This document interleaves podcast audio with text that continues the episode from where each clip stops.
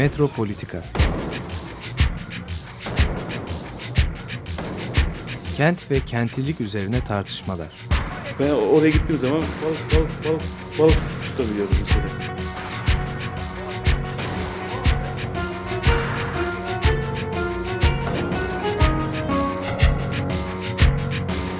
Hazırlayıp sunanlar Aysim Türkmen, Korhan Gümüş ve Murat Güvenç. Takusu yok yani. kolay kolay boşaltamadılar. Yani elektrikçiler terk etmedi Perşembe Pazarı merkezini. Merhabalar değerli Açık Radyo dinleyicileri. Bir Metropolitika'da birlikteyiz. Aysim Türkmen, Murat Güvenç ve ben Korhan Gümüş e, programı başlatıyoruz.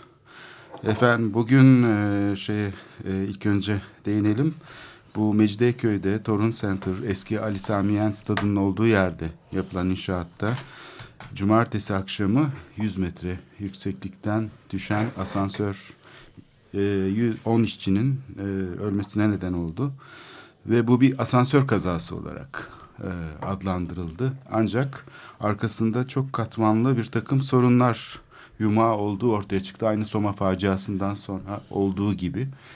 E, isterseniz biraz e, buna değinelim ve sonra da bu bölgenin değişimi dönüşümü üzerine bir şeyler konuşmaya çalışabiliriz. Yani Mecidiyeköy'ün e, köprü yapılmadan önce ve köprü yapıldıktan sonra ve bugünkü yaşadığı değişim üzerine konuşabiliriz. Ancak olay çok vahim çünkü bizim bu programda özellikle altına e, çizgi kalın çizgiler çizerek konuştuğumuz bir konu vardı. E, TOKİ hem plan yapma yetkisine sahip yani onama yetkisine sahip hem de e, kar paylaşımı yöntemiyle proje ortağı olma yetkisine sahip bir kurum. E, ilk başta bu e, kamunun bu şekilde hasılat paylaşımı yöntemiyle e, inşaat işlerine girmesi e, şehirde hani oluşan rantın bir şekilde değerlendirilmesi gibi anlaşılabilir. Ancak e, bir taraftan da bir bağımlılık ilişkisi haline getirdiği için bunu tamamen bir bağımlılık ilişkisiyle şeye dönüştürdüğü için e, şey tamamen e, yöntem tamamen başka bir şeye değişiyor. Şimdi burada söylenen şeye bir göz atalım. Bugünkü gazetelerde var, Hürriyet'te var, Yurt Gazetesi'nde var. E, TOKİ'nin artık alakası kalmadığını söylüyor emlak müdürü. Biz diyor 512 milyon lirayı aldık ve çekildik. Daha ne zaman? Bir buçuk sene önce 2013'te e, bu projeden çekildik diyor. Fakat Hürriyet'in gene ön sayfasında yer alan e, ana haber yani manşet Tabi tabela resmi. tabelanın üstünde hala TOKİ yazıyor. Yani TOKİ bir şekilde zırh gibi bu yapının belediye tarafından denetlenmesini veya belediyenin burada devreye girmesini engelliyor. Çünkü biliyoruz ki aslında bu tip inşaatlardan ya belediyeler ya merkezi yönetim ya da bir başkası sürekli nemalanıyor. Yani bir şekilde bu e, yaratılan e, kamunun e, vermiş olduğu izinle elde edilen e, gelirden bir şekilde e, kurumlar pay alıyor.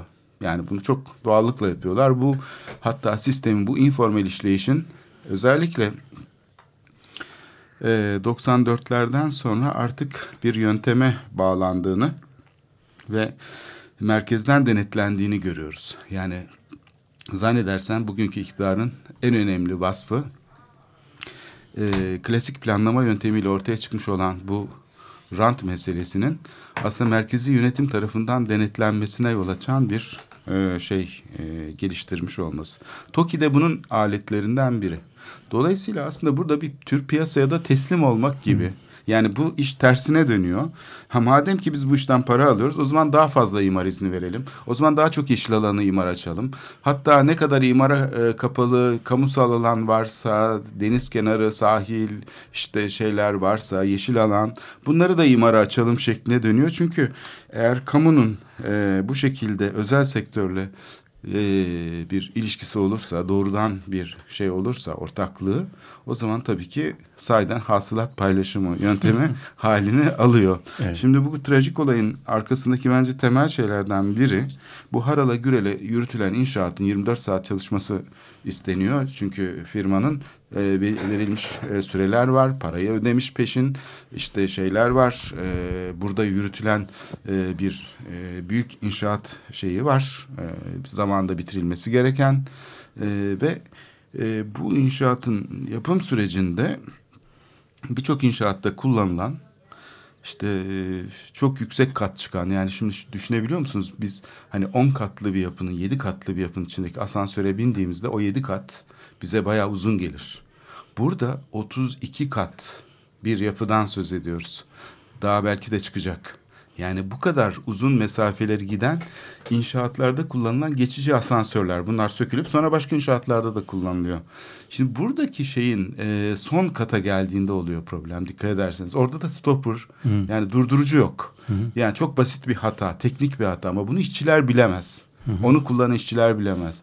Dolayısıyla bu kadar yüksek teknoloji gerektiren bir şey, inşaat, bu kadar yükseklikte yapılan şey aslında bir bakıma da hele gece vardiyasında falan akşam işte insanlar hala çalışıyorlar hafta sonu olmuş. Sürerken üzerine bir de belki de yani işte teknik personelin bir kısmı da e, hafta sonu belki izne çıkmışken bu facia meydana geliyor. E, bunun arkasındaki yani sorunu ben e, yani teknik bir nedenle denetim yapılmamasından öte sistemin bütününe bağlamaktan yanayım. Tabii doğru.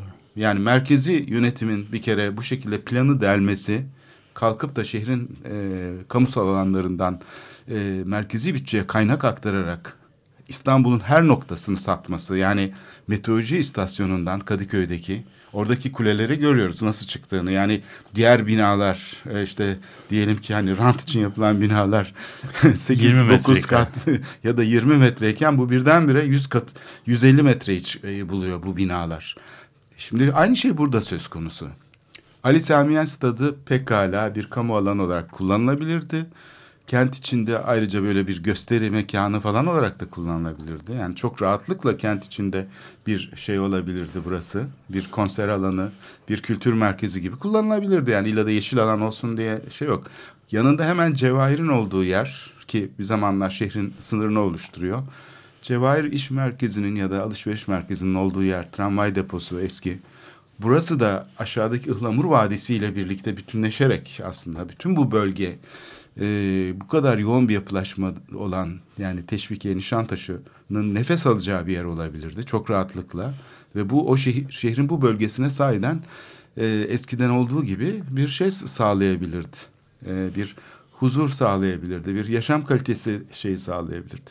Aslında baktığımız zaman biz yeşil alanların bu şekilde imara açılmasını bir değer kazanımı zannediyoruz ama aslında tam tersine değer kaybetmesine yol açıyor. Mesela Nişantaşı bundan sonra boğuldu. Yani altında yapılan bu çevresini kuşatan e, yüksek e, yoğunlukla birlikte Nişantaşı teşvikiye kısmı sayeden boğuldu. Yani bu dönüşümü aslında akıllı bir şekilde yönetemiyor e, bugünkü planlama anlayışı. Aslında planlamanın tamamen de ortadan kalktığını söyleyebiliriz. De burada enteresan bir şey var. Ee, dün haberlerde ben de duydum. Evet. Ee, yüksek katlı binalar için, yani bu rezidans dediğimiz binalar için yönetmelik yok. Hiçbir yönetmelik yok. Bunun çıkmadığını ben de dün ya inanamayarak. İtfaiye merdiveni de yok tabii biliyorsun değil mi? itfaiye yani bu kadar yüksekliğe yangın çıkarsa kadar, itfaiye merdiveni yani, yok. Hani yani. onunla ilgili ne, nasıl kullanılacak na, ne, yani gelmesi gerekli mi gerekli değil mi bununla ilgili elimizde yani kanlı bir yönetmelik yok. Evet. E, bu kadar bina var ve bu yönetmeliğin çıkmamış olması e, herhalde tesadüfi de değil. Hı, iyi. evet vahşi yaşam başladı şehirde. Yani planlamanın sona erdiğini söyleyebiliriz. 19. yüzyılın hani Osman'dan söz ettik. Paris'i düzenleyen, çekip çeviren, işte İstanbul'da 6. dairenin yaptığı ilk planlardan söz ettik falan. İşte Beyoğlu'nu yeniden düzenlemesinden falan. Zannedersem artık plandan söz edebileceğimiz e, dönemleri geçtik. Yani modern şehir kavramından tekrar e, vahşi şehir modeline çünkü eskiden hani plan yokken de bir takım kurallar vardı. Tabii. Usuller vardı. Şimdi artık o da kalktı ortadan. Mesela gece kondular için aslında daha fazla yönetmelik vardır herhalde değil mi? Daha fazla düzenleme vardır. Yani, yani gece rezidanslar... kondular için kanunlar var. Onların ıslah nasıl edileceği belli falan. Yani böyle bir uzun bir hikaye bu da. Bu e, yani birincisi tabii bu e, Korhan'ın söylediği olay çok acı tarafı var. Birincisi böyle bir e, hani e, insanı çarpan şey olayı var. Yani 32 32. kattan aşağı düşen e, on bir asansör yani fecaat gibi bir şey yani bu düşünmek bile insan istemiyor. Yani o yüzden de bu hakikaten e, yakınlarına e, sabır dilemekten başka bir şey gelmiyor insanın elinden. Şimdi tabii bu Koran'ın çizdiği yani bunun altını anlama kaygısı çok önemli. E, planlamanın sonu dediği şey de e, önemli. Ama bence burada bu konuya belki dört farklı biçimde yaklaşılabilir. Dört farklı biçimde. Bir tanesi şu.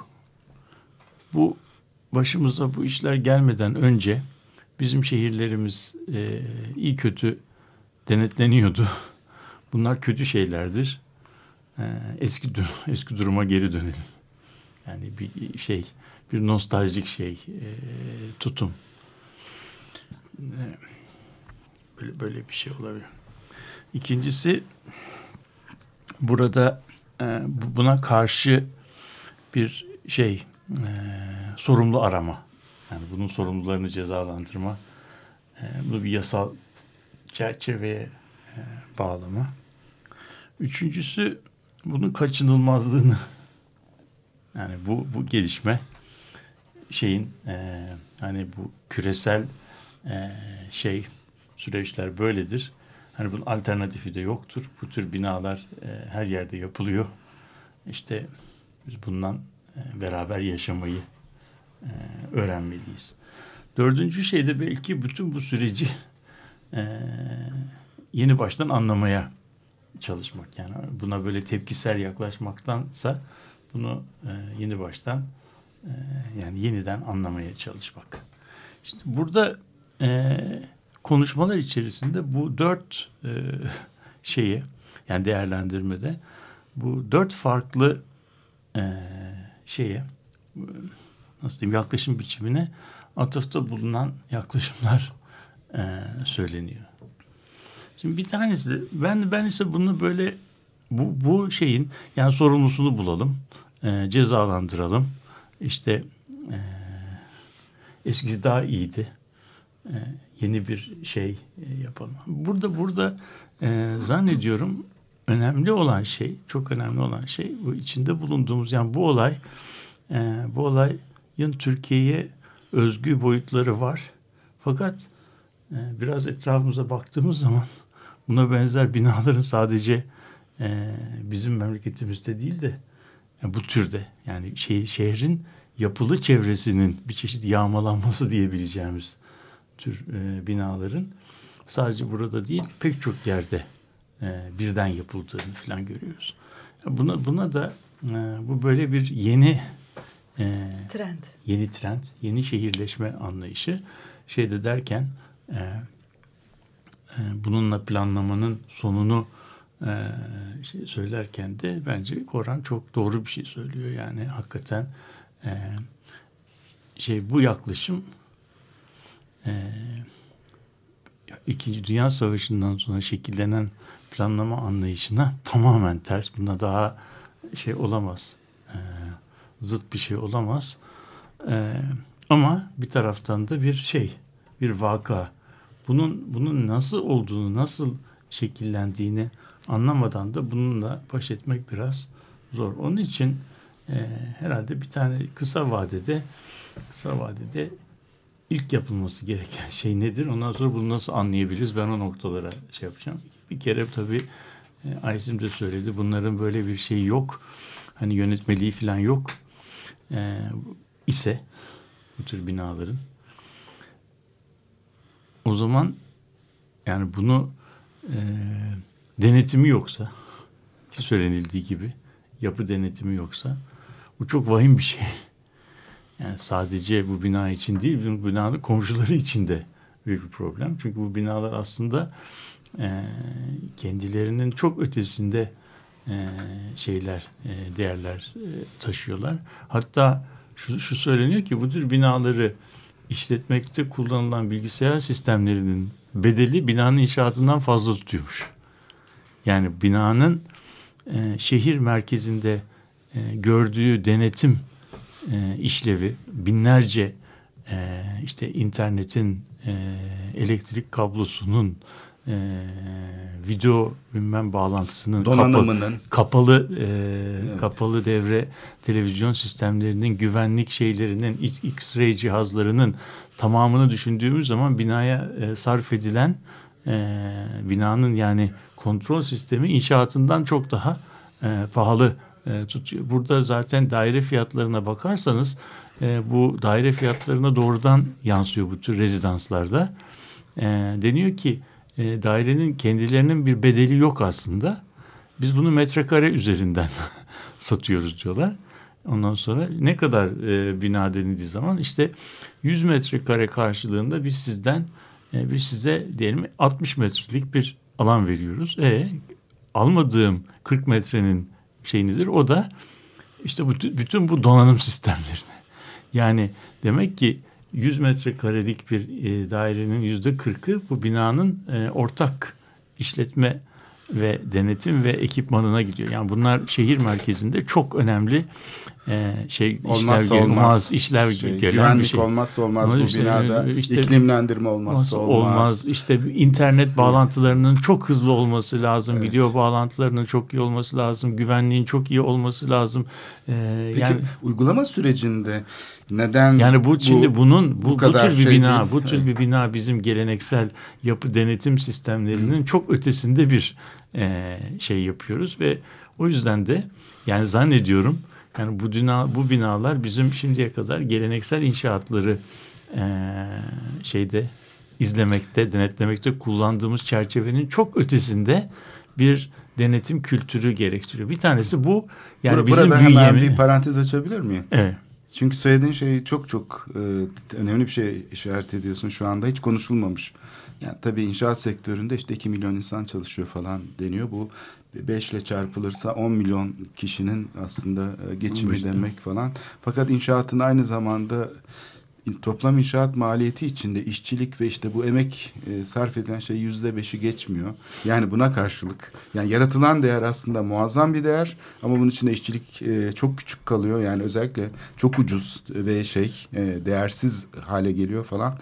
Ama bir taraftan şu söylediğin şey aslında bu Türkiye'deki informal sistemin hukukta hani giderek e, gelişen ve aslında bir şekilde de hakim hale gelen yani daha önce bir e, formel hukuk sistemi vardı. Hı hı. Bu e, işte imar planlarıyla falan gündeme gelmişti. Ama sonra ilk önce gece konduyla sonra ama e, şeyle belediyelerin normal olağan işleyiş içinde bir informal şey ortaya çıktı 80'lerde bu neoliberal dönemle birlikte. Sonra da AKP zamanında bu artık tescillendi. Yani bu informal işleyiş aslında bir tür formel hale geldi ve bunu yönetmeyi öğrendi şey. Bu diyorsun ki kamu sistemini binalar ne kadar akıllı olursa olsun kamu sismi, sisteminde ise bir akılsızlık ortaya çıktı manasına geliyor. Bence bence buradaki buradaki rakamı şöyle düşünmemiz lazım. Bu dünyada bu endüstrinin iki tane liderlerinden bir Türkiye galiba bu işte ikinci sırada geliyor. Dünya e, inşaat sektörü içerisinde en başta da Çin var. E, ama inşaat biliyorsun inşaat sektör olarak çok fazla e, yani inşaat sektöründe çalışmak için çok yük- yüksek iş becerilerine sahip olmak gerekmiyor. E, yani çok orta düzeydeki bir eğitime sahip olan bir birinin yapabileceği bir iş. Ee, çok kısa eğitimlerle yani meslek içi eğitimlerle yapılabilecek. Peki niçin başka ülkelerde e, bu kadar yani getirisi de olan bir iş niye bunlara çok fazla girilmiyor diye düşünüyorum. Yani niye Türkiye bu işte çok başarılı? Ya başka Yani ülkeler değil. değil. Yani biraz biraz buna bakmak lazım. Evet.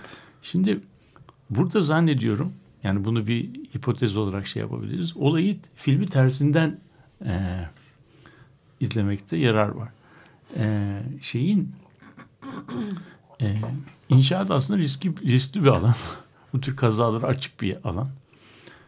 Öngörü nasıl ki büyük santrallerde e, şeyler olabiliyorsa ne kadar tedbir alırsan al çok komplike bir iş. Yerinde yapılan bir iş. e, e, ve bu çok tehlikeli şeyleri var. E, anları var. Ve bunun da tabii e, uluslararası piyasada çok yüksek şeyleri var. E, tazminatları, bedelleri, sigorta bedelleri yani buradaki iş kazaları çok yüksek bedeller şey yapıyor. Eğer siz bunu eski bir şeyle yönetmeliklerle şey yaparsanız denetlerseniz bu e, sigorta bedellerinden bu tür şeylerden bir çeşit e, risk alarak kaçmış oluyorsunuz. Yani o zaman da burada ölen insanlar e, maalesef e, şeyin yani bu inşaat sektörünün başarısının bir Bedeli oluyor. bedeli oluyor. Şimdi bunu Normal karşılanıyor. Yani bu, bu normal. Şimdi diyeceksiniz ki bu Fıtratında söylediğin var. söyle yani fıtratında var da fıtratında olan şey e, fıtratında olan şey aslında içinde olduğumuz sistemin fıtratında olan bir şey var. E, biraz geriye doğru gidelim. 1982 yılında David Harvey e, Sermayenin Limitleri isimli kitabını yazdığı zaman son kısımda son kısmında şeyi inceler. 70'li yıl 69'lu yıllarda bu e, Vietnam Savaşı'nın canlanmasını e, şey yapar ve de e, nasıl olur da e, Amerika gibi bir ileri devlet Vietnam gibi bir savaşta bu kadar insan kaybı yapar ve vardığı sonuç şudur. Yani bu savaş o ekonomi için gerekiyordu.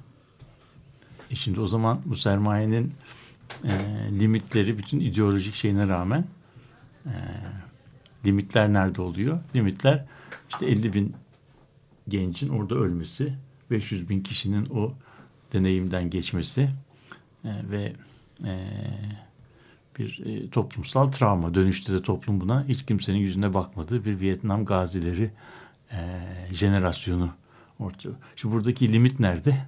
Limit yok. Limit yani sistemin kendisi sistem kendi kendisini amaçlıyor. Bizim bizim şeyde de Türkiye'de de yani bunlar e, hani biz bu kazaları önleyelim ama sistem e, sürsün. Sistemin kendisinde bir şey var. E, yani çok yeni ileri bir teknolojiyi e, oldukça anakronik bir e, kurumsal yapının üzerine e, eklemlerseniz bu bize vergilendirilmemiş imlak, emlak rantlarıyla da e, pompalandığında e, başka ülkelerde e, eşine rastlamadığımız e, şeyler, hibrit, melez e, yapılar ortaya çıkarıyor. Bu yapılarda e, bu yapılarda e, yani yere özgü bir bir, bir, bir, bir, bir üretim e, biçimine e, bizi getiriyor. Burada Şimdi bu- yani e, siyaset aracıyla kamu gücünü kullanarak gelir transferi yaratmaya hizmet ediyor aslında. E, bu rantın bilinçaltına itilmiş olması. Yani rant meselesinin şehirde her kamu davranışı sonrasında bir rant oluşuyor. Mesela Mecidiyeköy köprü yapıldığı anda Burada işte o beğendiğimiz eski dut bahçeleri, işte dutluklar, işte yok şeyler falan burası birdenbire değer kazandı. Hatta orası değil Levent'e kadar, işte şeye kadar, Şişli'ye kadar birçok alanda birdenbire iş merkezleri oraya taşınıverdi Beyoğlu'ndan. Birinci köprüyle birlikte iş merkezleri o tarafa doğru taşındı. Şimdi bu köprünün yapılması mesela muazzam bir rant yaratan bir şey. Buna karşılık bu rantı yönetebilen bir planlama anlayışı yoktu zaten. Bu eski İkinci Dünya Savaşı'ndan ka- öncesinden kalma aslında. Yani Prost zamanından kalma planlama anlayışı diyelim ya da ilk modern planlama anlayışı bu tip şeyleri dikkate almıyor zaten. Yani bu değişimi oraya o köprünün ayağının şeyinin bağlantı ana şeyinin gelmiş olması e, hiçbir şey yok. Yani Şimdi tabii ben, ben yani senin anlattığın e, bu öykü böyle de anlatılabilir de e, başka türlü de anlatılabilir. Bir tanesi şu modern planlama anlayışı dediğimiz planlama anlayışı durduğu yerde duran bir planlama anlayışı değil. Yani 1945 öncesinde kurumsallaşıyor. Ondan önce planlama yok değil. Planlamanın birçok e, kurumu belediyelerde hıfzı saha şeklinde iyi Var, kötü evet. e, yapılıyor. E, daha çok estetik e, şeyli temelli bir planlama anlayışı var. Neoklasik planlama. Plan anlayışı. Evet. Harpten sonra bunun iktisadi ve sosyal yönlerine de biraz e, dikkate alan ama bizim tamamen ıskaladığımız bir boyutu var. O da şu planlama e, planlama sonucu elde edilen rantın nasıl paylaşılacağı konusunda bir toplumsal uzlaşma olmadan planlamanın yapılamayacağı söyleniyor. Planlamanın kurumsallaşması İngiltere'de plan yani development gain imar e, rantının nasıl vergilendirileceği üzerinde muhafazakarların ve işçi partilerin bir toplumsal uzlaşmaya varmasıyla mümkün oluyor. Bizde ise uzlaşma bu var, bu rantın vergilendirilmemesi Memesi üzerinde oluyor. Evet. Şimdi o zaman Muhalefet de iktidar da bu konuda Peki o uzlaşıyorlar. zaman o zaman biz şeklen planlamanın e, kanununu alıp onu mümkün kılan uzlaşmayı tersine e, hayata geçirmediğimiz zaman e, nevi şahsına münhasır yani yere özgü, kendine özgü bir planlama sistemi şey yapıyoruz. Burada rantlar e, vergilendirilmiyor. Şey ise e, yani arz araziyi arsaya döndüren bütün işler ise kamu alanı eliyle yapılıyor. Bunlar yollar, köprüler, limanlar filan şeklinde. Şimdi o zaman şey e, kamu bir taraftan e, imar rantı yaratıp bir taraftan da bunun e, vergilendirilmemesini e, ortaya vergilendirilmemesi üzerinde toplumsal bir uzlaşma e, ortaya çıkınca e, modern e, planlama anlayışına bile yükleyemeyeceğimiz yere özgü bir şey kentsel gelişme e, Modeli modeli. Evet. Yani şimdi bu modelin kendisi iyidir, kötüdür, beğeniriz, beğenmez ama bu modeli bir kere adını koymak lazım. Bu böyle bir modeldir. E, bu model işte ne yapar?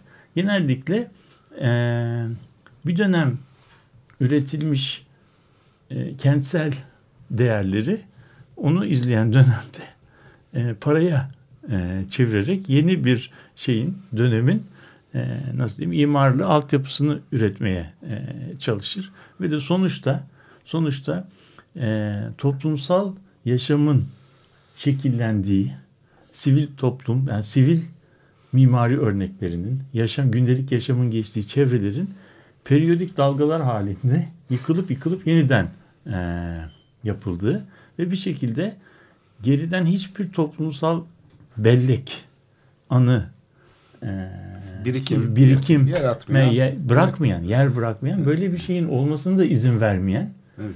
bir e, kentsel e, gelişme sürecini tetikler. Buradaki tek şey e, değer o imar rantından kimin ne kadar ne, ne hızda şey aldığıdır. Aslında çok acayip. Belki biraz daha geniş bilmiyorum hani e, düşünürsek bir siyaset modelinde Tabii. ya bu- bu- AKP'nin altyapısı aslında bu, Ha, bu- bunun- imar tabii, modelinin tabii. Bu, bu maddi pratik üstüne kuruluyor. Yani siyasetin aslında biz ideoloji bu. tarafına bakıyoruz falan şeye bakıyoruz ama aslında siyasetin şeyini üreten, modelini üreten ekonomisini üreten. Yani Ekonomisini be- belki de üreten toplumsal pratikler. olarak üzerinde uzlaştığımız şu anda yegane şey bu e, imar rantlarının e, vergilendirilmeden e, temellük edilmesi, insanların e, şey yapması. Bu tabii Çünkü bu konuda yani e, muhalefet de aynı, Aynı şey. pratiğin çok İnsan- içinde. Tabii şimdi o zaman o zaman şöyle oluyor. Bu bu bu süreç nasıl çalışıyor? Bu süreç e, e, bu süreç e, Fransızların kullandıkları bir e, terim vardır. Bunun adına geleceğe kaçış derler. Fuite en avant. Geleceğe kaçış. Bugünkü e, inşaat ve kentsel çevrenin oluşması yani akşamdan sabaha olmadığı için kararların bedelini bu kuşaklar değil gelecek kuşaklar ödüyor veya gecikmeli olarak ödeniyor.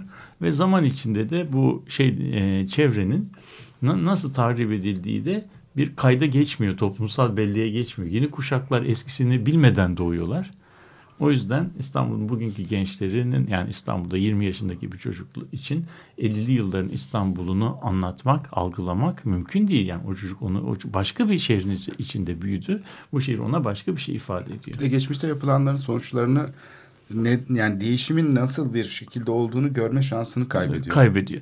Yani şimdi o zaman o zaman burada e, burada biraz üzerinde duracağımız çok şey metropolitika açısından da çok e, şey e, nasıl diyelim e, güncel va, şey e, vahim bir ve önemli bir konu var. Bu konuyu herhalde aradan sonra biraz e, konuşalım. Şimdi Jores'ten Jacques Brel'in Jores ismini şarkısını dinleyeceğiz. Jores biliyorsunuz e, neden e, olduğu belli olmayan bir suikast te kurban gitmiş bir sosyalist lider.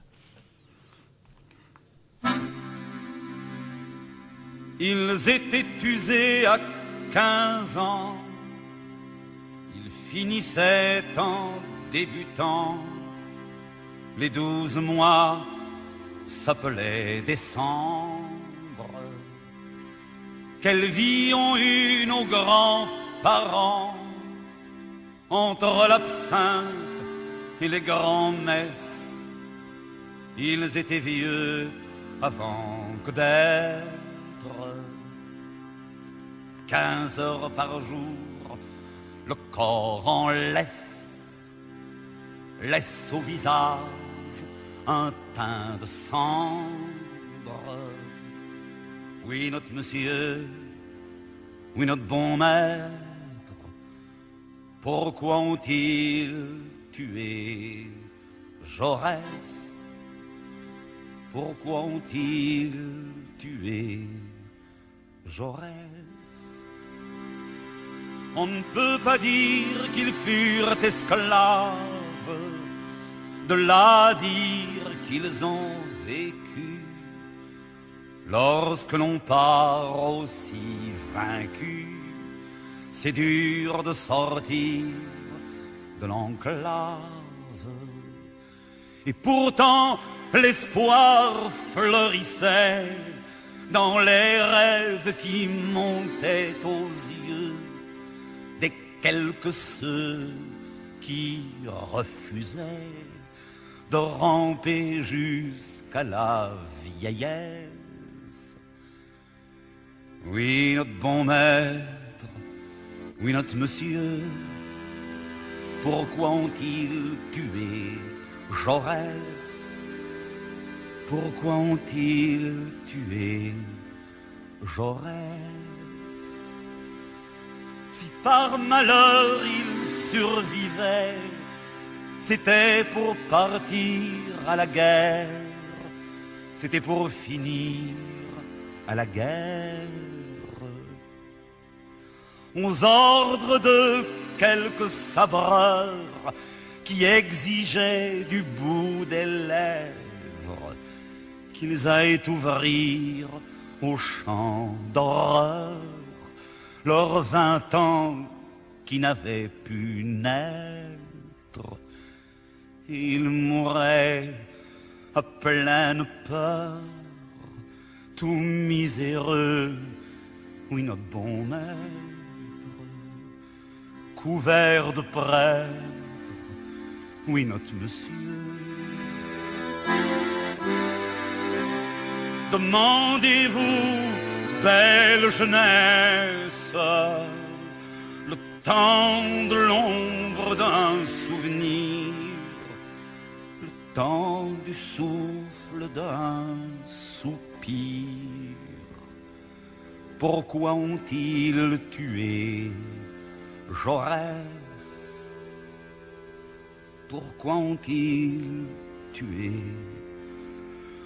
Jaurès? Evet, Jacques Brel'in e, ünlü Jaurès isimli e, şarkısını dinledik. Jaurès biliyoruz bir sosyalist lider. Bir suikaste kurban gitmiş. E, o koşulları, o koş, insanların o dönemde yaşadıkları koşulları veciz bir şekilde e, tasvir ettikten sonra anlamadığım bir şey. Bu adamı niye öldürdüler? Bu adam bu koşulları değiştirmeye çalışıyordu diyor.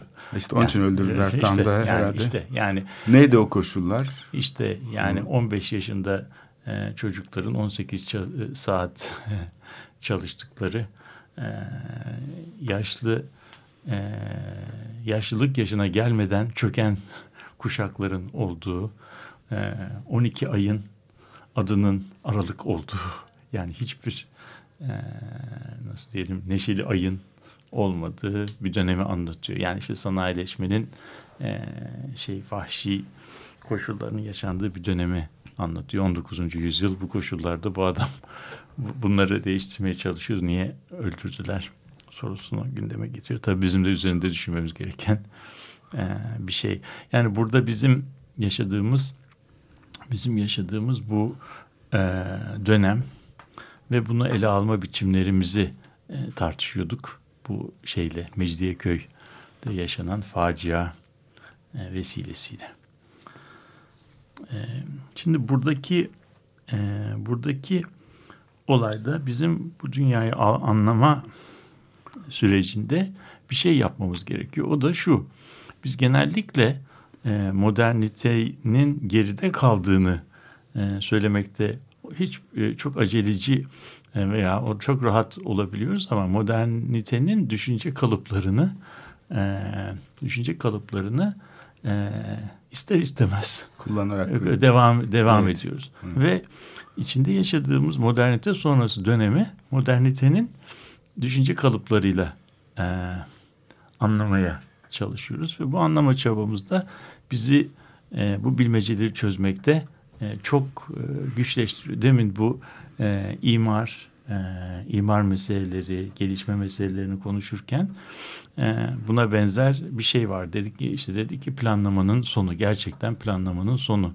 Ama biz bu meseleyi şöyle görmemeliyiz. Yani bu e, bu inşaatların bir teknoloji yolu var, bir iktisadi boyutu var, bir e, estetik boyutu var bir işte yaşamına ilgili boyutları var. Bunlar sosyal boyutu var. Sosyal boyutu var. Özellikle ha. bu sosyal boyutunda bir kısa parantez içinde bir şey söylemek istiyorum. Mesela bu hakikaten Gültepe'ye gittiğinizde oradaki hani e, iki taraflı yola baktığınızda gördüğünüz manzara yepyeni bir sosyallik yani bir tarafta hani metrelerce o yüz metre e, boyunda inşaatlar diğer tarafta hakikaten gece kondudan bozma Hı. apartmanlar. Yani bu da bambaşka bir sosyal yani bunu da evet. yani modernitenin kalıplarıyla düşünmek M- çok mümkün. zor. İşte bu zaten yeni kentin yeni kentin e, parçalanmış e, kıymıklara ayrılmış.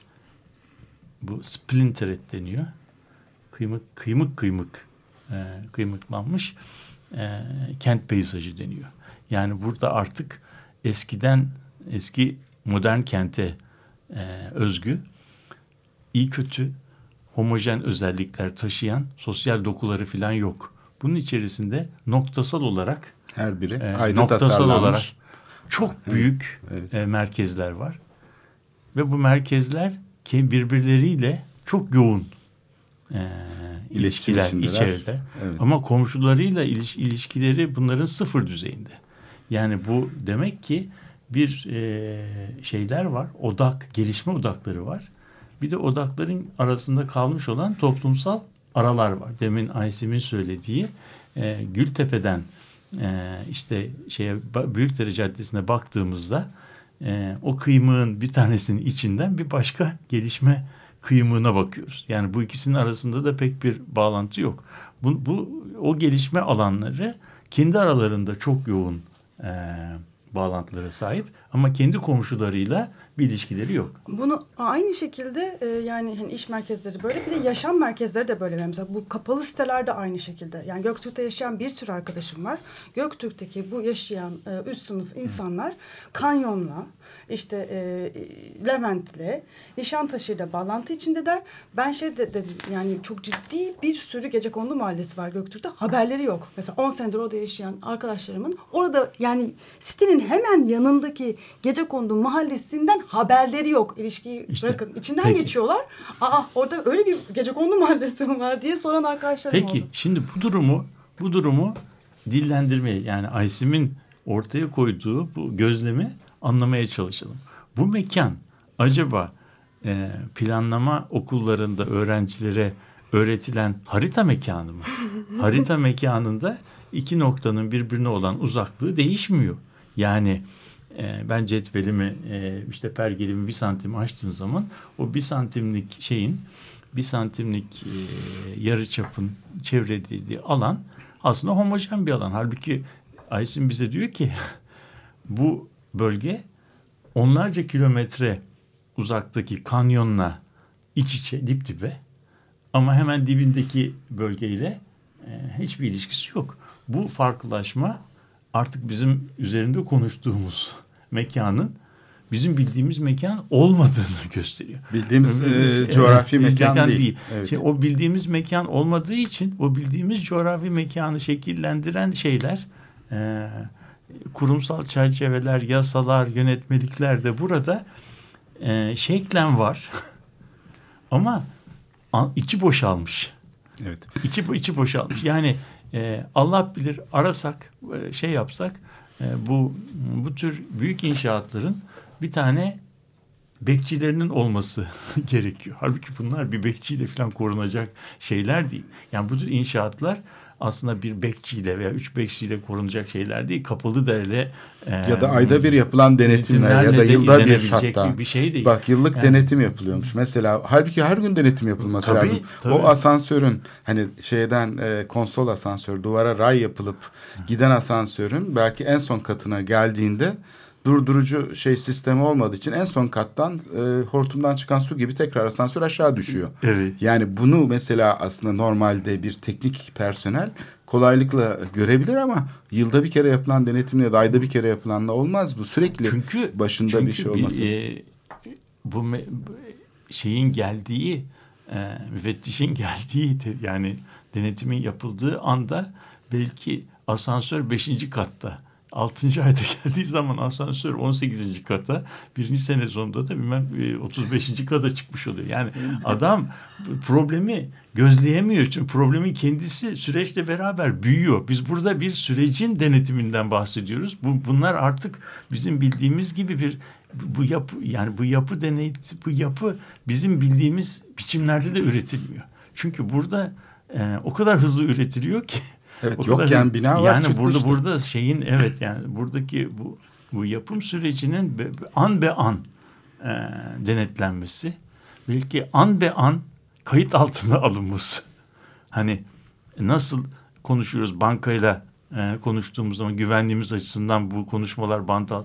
Bunların da dökülen betonların, bağlanan tabliyelerin, getirilen işte kayan tünel kayıptaki şeylerin an be an e, İşte mimarların, mühendislerin teknik sorumlulukları var zaten değil Tabii mi? tabii ama Bu bunun sorumluluk taraf- nasıl gerçekleşiyor? Ha, bir, bir de bunun yani Evet. mesela nasıl hava yolları e, bütün hava yollarında yapılan bütün konuşmalar Evet. e, kayıt altına alınıyor ve sonradan hani bir belge olarak tutuluyorsa belki bunun da böylesine bir e, şeyde izlenmesi gerekiyor. Yani o yüzden bu tür bir şeyin e, yeni dünyayı kuran bu tür e, yapıların bunlar yani şey yapmayalım hiç milyar dolar yarım milyar dolar veya bir milyar dolara yaklaşan operasyonlar. Yani bunlar bir yerde toplanıyorlar ama burası çok büyük bir gelişme odağı oluşturuyor ve bunların bunların ve bunlar aynı zamanda kendi etraflarında bir e, ötekisini yaratıyorlar. Yani böyle olmayan alanlar yaratıyorlar. Yani müthiş bir nasıl diyeyim eşitsiz e, toplumsal peyzajın şekillenmesine e, yol açıyorlar. Bunların e, yani bunlarla nasıl beraber yaşanır? Bunlar nasıl üretilir? Bunlar da nasıl, bunların hakları nedir? Ne yapabilirler, ne yapamazlar? Bu konuda bir toplumsal tartışmamız yok. Onun için biz sadece sonuç olarak şehir peyzajında Aa, bir tane daha çıktı diye e, konuşuyoruz. Halbuki bunlar e, çok büyük yani önümüzdeki yaşamın kurucuları olan aktörler. Onu söylemek istiyorum. Yani yeni e, kent peyzajının şekillendiricileri. Biz şimdi bunları e, bunları üretip bunlar nasıl beraber yaşanır? Bunların şekillendirdiği peyzajda nasıl bir toplumsal hayat olur? Onu hiç düşünmüyoruz. E, o yüzden de çok e, nasıl diyelim düşündürücü, vahim bir şeydeyiz. Yönetim zekası ile ilgili bir problem çıkıyor karşımıza. Mesela şey için de bunu söyleyebiliriz. Hani Atatürk Kültür Merkezi e, projelendirileceği zaman ortada işte böyle bir sorun or- ortaya çıktı. Yani yapının aslında elektromekanik sistemleriyle birlikte bütün her şeyinin gözden geçirilmesi gerekti ve burada Yani ama onu kim yönetecek? Şimdi bu sefer de öyle bir sorun ortaya çıkıyor. Hani yapılsın yapılmasın, yıkılsın yıkılmamasın falan gibi. Hani böyle şeyler üzerine okuyamadığımız bir başka durum var ki bu içine girip e, yeni bir kurumsal şeyi üretmeyi gerektiriyor. Yani kamu dediğimiz şey belki biraz da şeyle iç içe girmesi gerekiyor. Mesela burada proje ve şey üreten, bilgi üreten kurumların bağımsızlığı çok önemli. E, Türkiye'de ne yazık ki bu kurumlar doğrudan doğruya sermayeye yapışıyor ya da şeyle birlikte e, çalışmaya başlıyor. Kamu e, idaresinin içinde çalışmaya başlıyor. Yani bürokrasi İMP'de olduğu gibi. Yani İstanbul Metropoliten Planlama Bürosu mesela bir şirketin altındaydı hem de kamunun altında. Halbuki bu kurumların demek ki o zaman böyle bir şeye adapte olabilmek için arayüz oluşturabilecek şekilde çok farklı çelişkili durumlarla da ilişki kurabilecek şekilde gelişmesi lazım. Bunu mesela bir tek bir mimarlık ofisinin böyle bir denetimi yapması mümkün değil. Bir mühendislik bürosunun bu denetimi yapması mümkün değil. Olay o kadar karmaşık ki. Evet. O yüzden yani e, yeni bir e, örgütlenme yeni, modeline yeni gitmesi zekaya, gerekiyor. Yeni bir anlayış biçimine. İmar yani, konusuna evet. yani. Yani bu modernitenin e, modernitenin e, bugün eleştirebiliriz ama modernitenin sistemini anlamak mümkün. yani modernitenin çözülebilir kolay. Hayır yani modernite evet. e, idaresini, planlamayı, şehir yönetimini nasıl kurgulamış? Bunun bir öyküsünü anlamak mümkün. Çünkü o zaman deniyor ki işte bu bir ulusal şey var. E, ulusal devlet var. Fordist dönem var. E, bu Fordist dönemde e, ekonomi gelişecek. Ekonominin paraları işçiler ve sanayiciler arasında güzel paylaşılacak. Bu paylaşım içerisinde devlet yüksek vergiler alacak. Bu vergileri de kapitalizmin özelliğini e, de değiştirmeden yeniden dağıtarak eşitsizlikleri bir çeşit bazı eşitsizlikleri giderecek. Böyle hiçbir zaman olmuyor mu? Yani İdeali işte bu. 30 30 yıl 30 yıla yakın bir süre bu 45 75 döneminde iyi kötü bir yerlerde şey yapılmış. Onun Almanya'da için, falan, falan tabii işte buna 30 altın 30 yıllar deniyor. Bu dönem içerisinde bir takım kurumlar geliştirmişler ve de deniyor ki işte uzmanlıklar yoluyla biz bunu e, yöneteceğiz. Yani parçalayacağız uzmanlıkları. Uzmanlıklara toplumsal olarak saygı duyacağız. Uzmanlıklara yetki vereceğiz. O yetkilendirilmiş uzmanlıklar da kendi görevlerini yerine getirecek. Böyle bir modeli var. Şimdi içine geldiğimiz e, bu dönemde e, olay bu modernitenin e, ta, tahayyül ettiği e, şekilde ceryan etmiyor. O yüzden parçalanmış kamu otoriteleri fragmante oldukları zaman birer küçük e, yetki adacılığına, evet. yetki adı yetkilerini kullanan adacığa dönüşüyorlar. Herkes birbiriyle bir yetki pazarlığı yapıyor.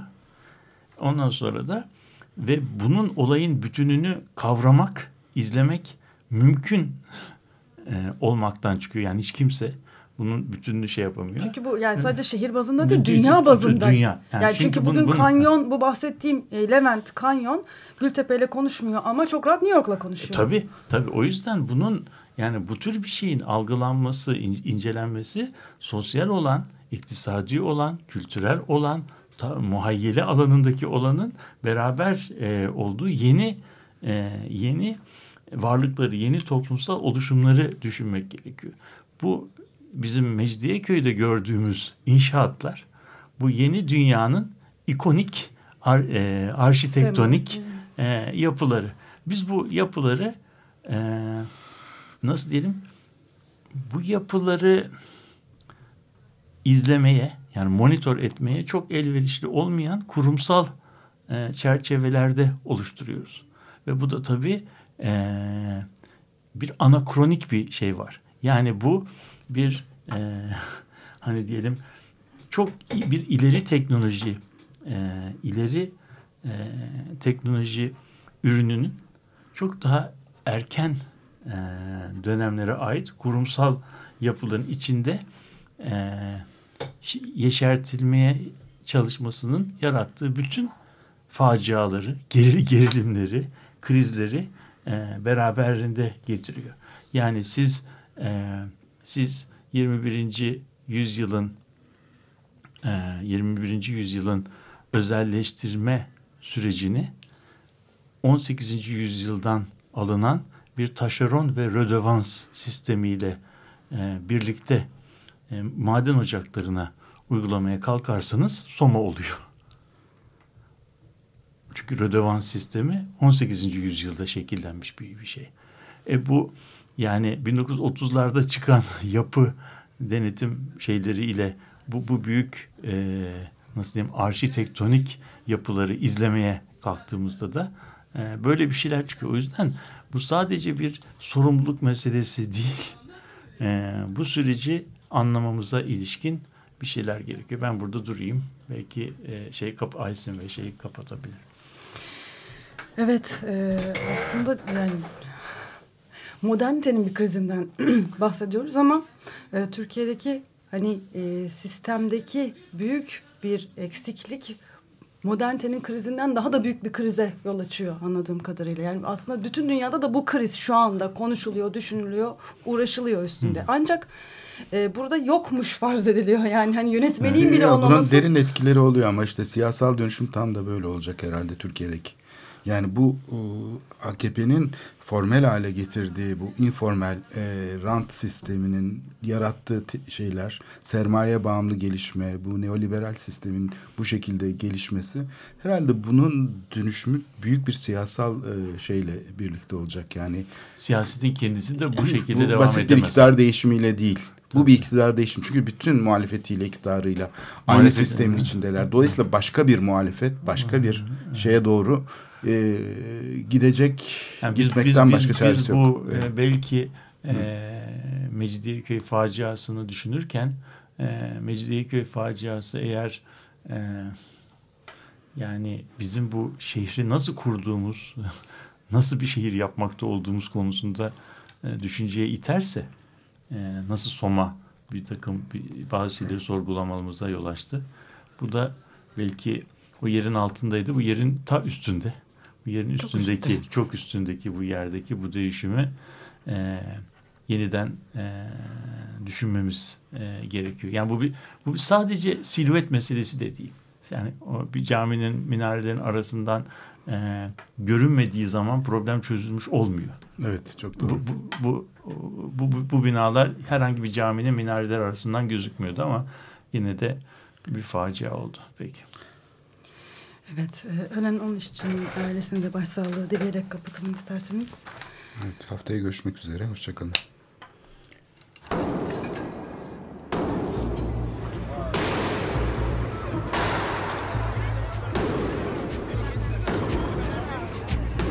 Metropolitika Kent ve kentlilik üzerine tartışmalar. Ben oraya gittiğim zaman balık balık balık balık tutabiliyorum mesela.